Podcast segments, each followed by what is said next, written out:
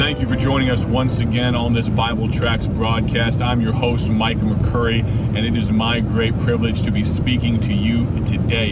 If this is your first time joining us this week, you will notice what appears to be road noise, some background sound, and you would be exactly right. I'm actually talking to you from the road. Of course, serving as the director of Bible Tracts Incorporated, I also have the privilege of being called into full time evangelism.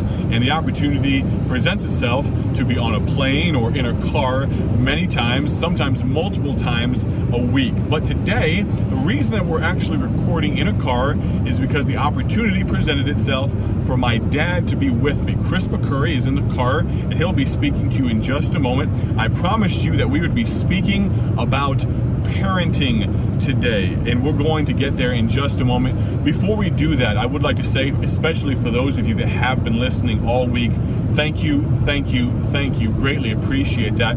I would like to say, God has opened amazing doors of opportunity for us, uh, literally around the world. But if you'd like to know more about our ministry, please feel free to visit our website, BibleTractsInc.org. Now, at the conclusion of the program, our the announcer will be on, and he'll tell you more about our ministry, tell you how you can contact us. What we do at Bible Tracts Incorporated is we print, ship, and distribute completely free gospel literature, Bible tracts. We do that around the world. The only way that we can do that is by the grace of God and the giving of God's generous people, people just like you. And we thank you so much for people that might be listening right now that have given money that will allow this program to be on the airwaves in your area, will allow you to order free tracts. If you'd like to order some tracts today, you can do that on our website, BibleTractsInc.org. Now, we're going to talk with my dad on the program about the usage of tracts and why they're so important and kind of bring everything back home on the Friday edition, the very last day of the week for this broadcast. But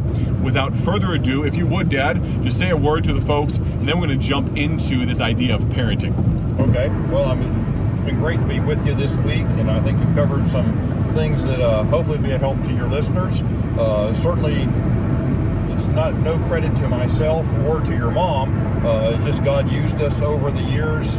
Uh, been saved a little over 30 years, getting saved January 1989, and had the opportunity to serve now in my 11th different local Baptist church as uh, the military moved us around. And so uh, we, we're just fortunate that God's been able to use us in any way.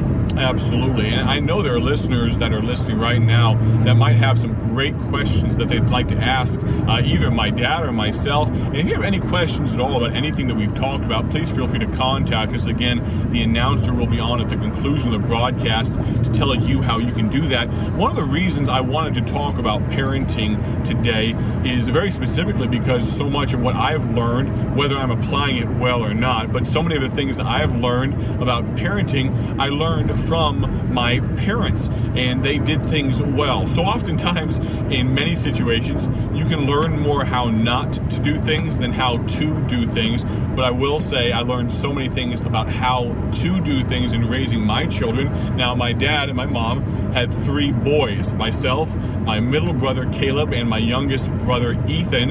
And of course, the Lord saw fit to give me two girls. So, there are some things that may not exactly apply across the board, but many of those things will.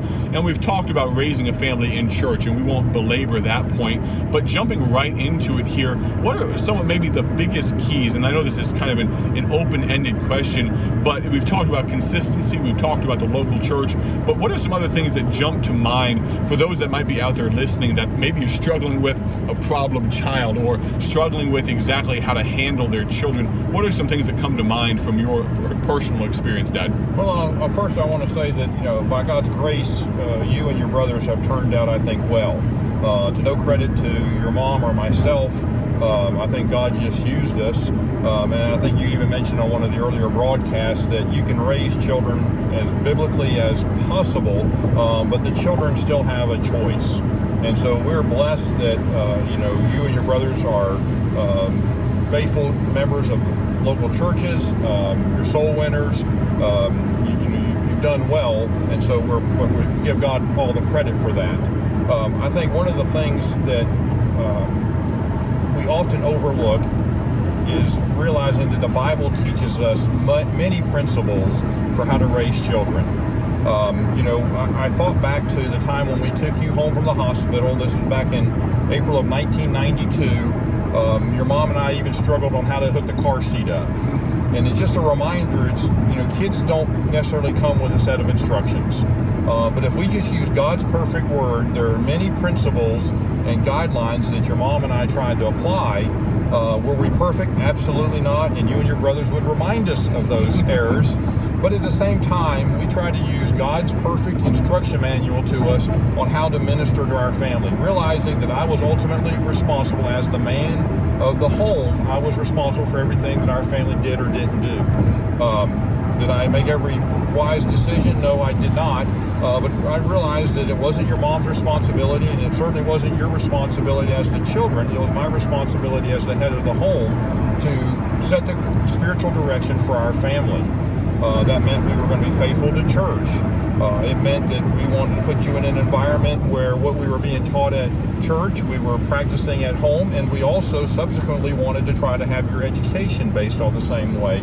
For us, since we were moving every several years in the military, we chose to have homeschooling for you and your brothers. I realize that may not be a practical thing for everyone, uh, but that was the right decision for us. It provided a lot of consistency. It also provided you good Bible teaching on a daily basis, and it made it consistent what we were trying to teach you at home as well as what was being taught at the church. Absolutely.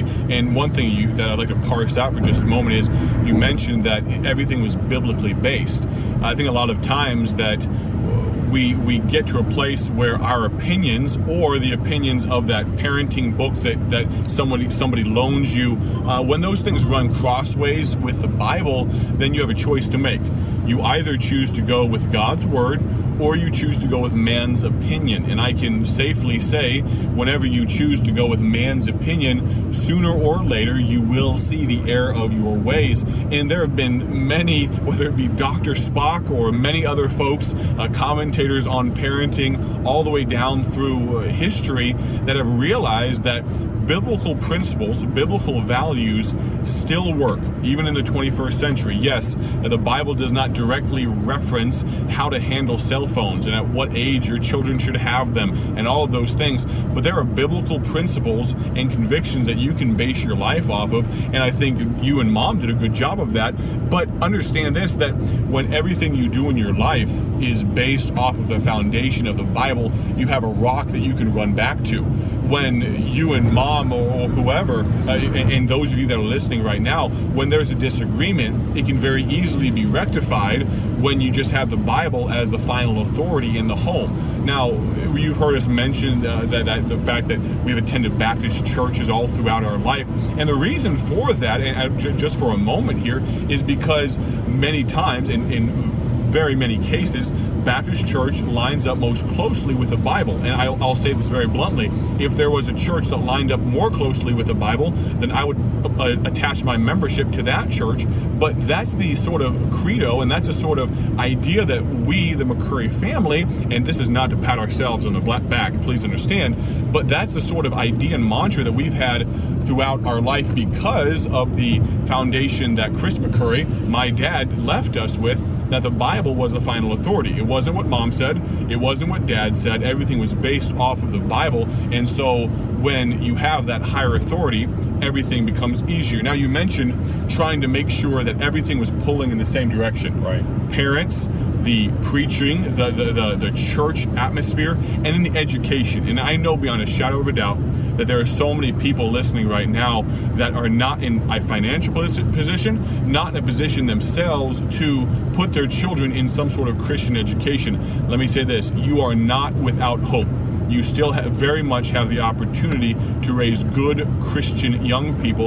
Understand this: it's going to come with a lot of prayer, just like every uh, every set of children that you raise. It's always going to come with a lot of prayer. But if you would pray specifically that God maybe does open the door for your children to be raised as closely to the nurture and admonition of the Lord as possible, I think you would be well off. Now, I don't want to take up the rest of the time with my thoughts because we have my dad on, on the program for a reason. But what is another thought that you might have for those out there that are listening with maybe uh, children that are still in the home, some things that you reflect back on that, that you feel like, again, not to pat you on the back, but things that you think you did well or things maybe you could have even improved upon? Well, I think one thing was uh, having family devotions. Hmm. Um, and I know sometimes people struggle with what do I do? They may not feel adequate or spiritually grounded themselves.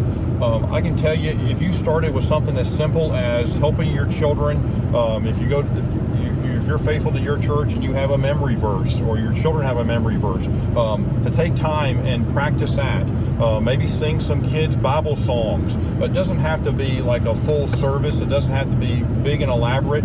Um, we did different things. We practiced uh, memorizing the books of the Bible.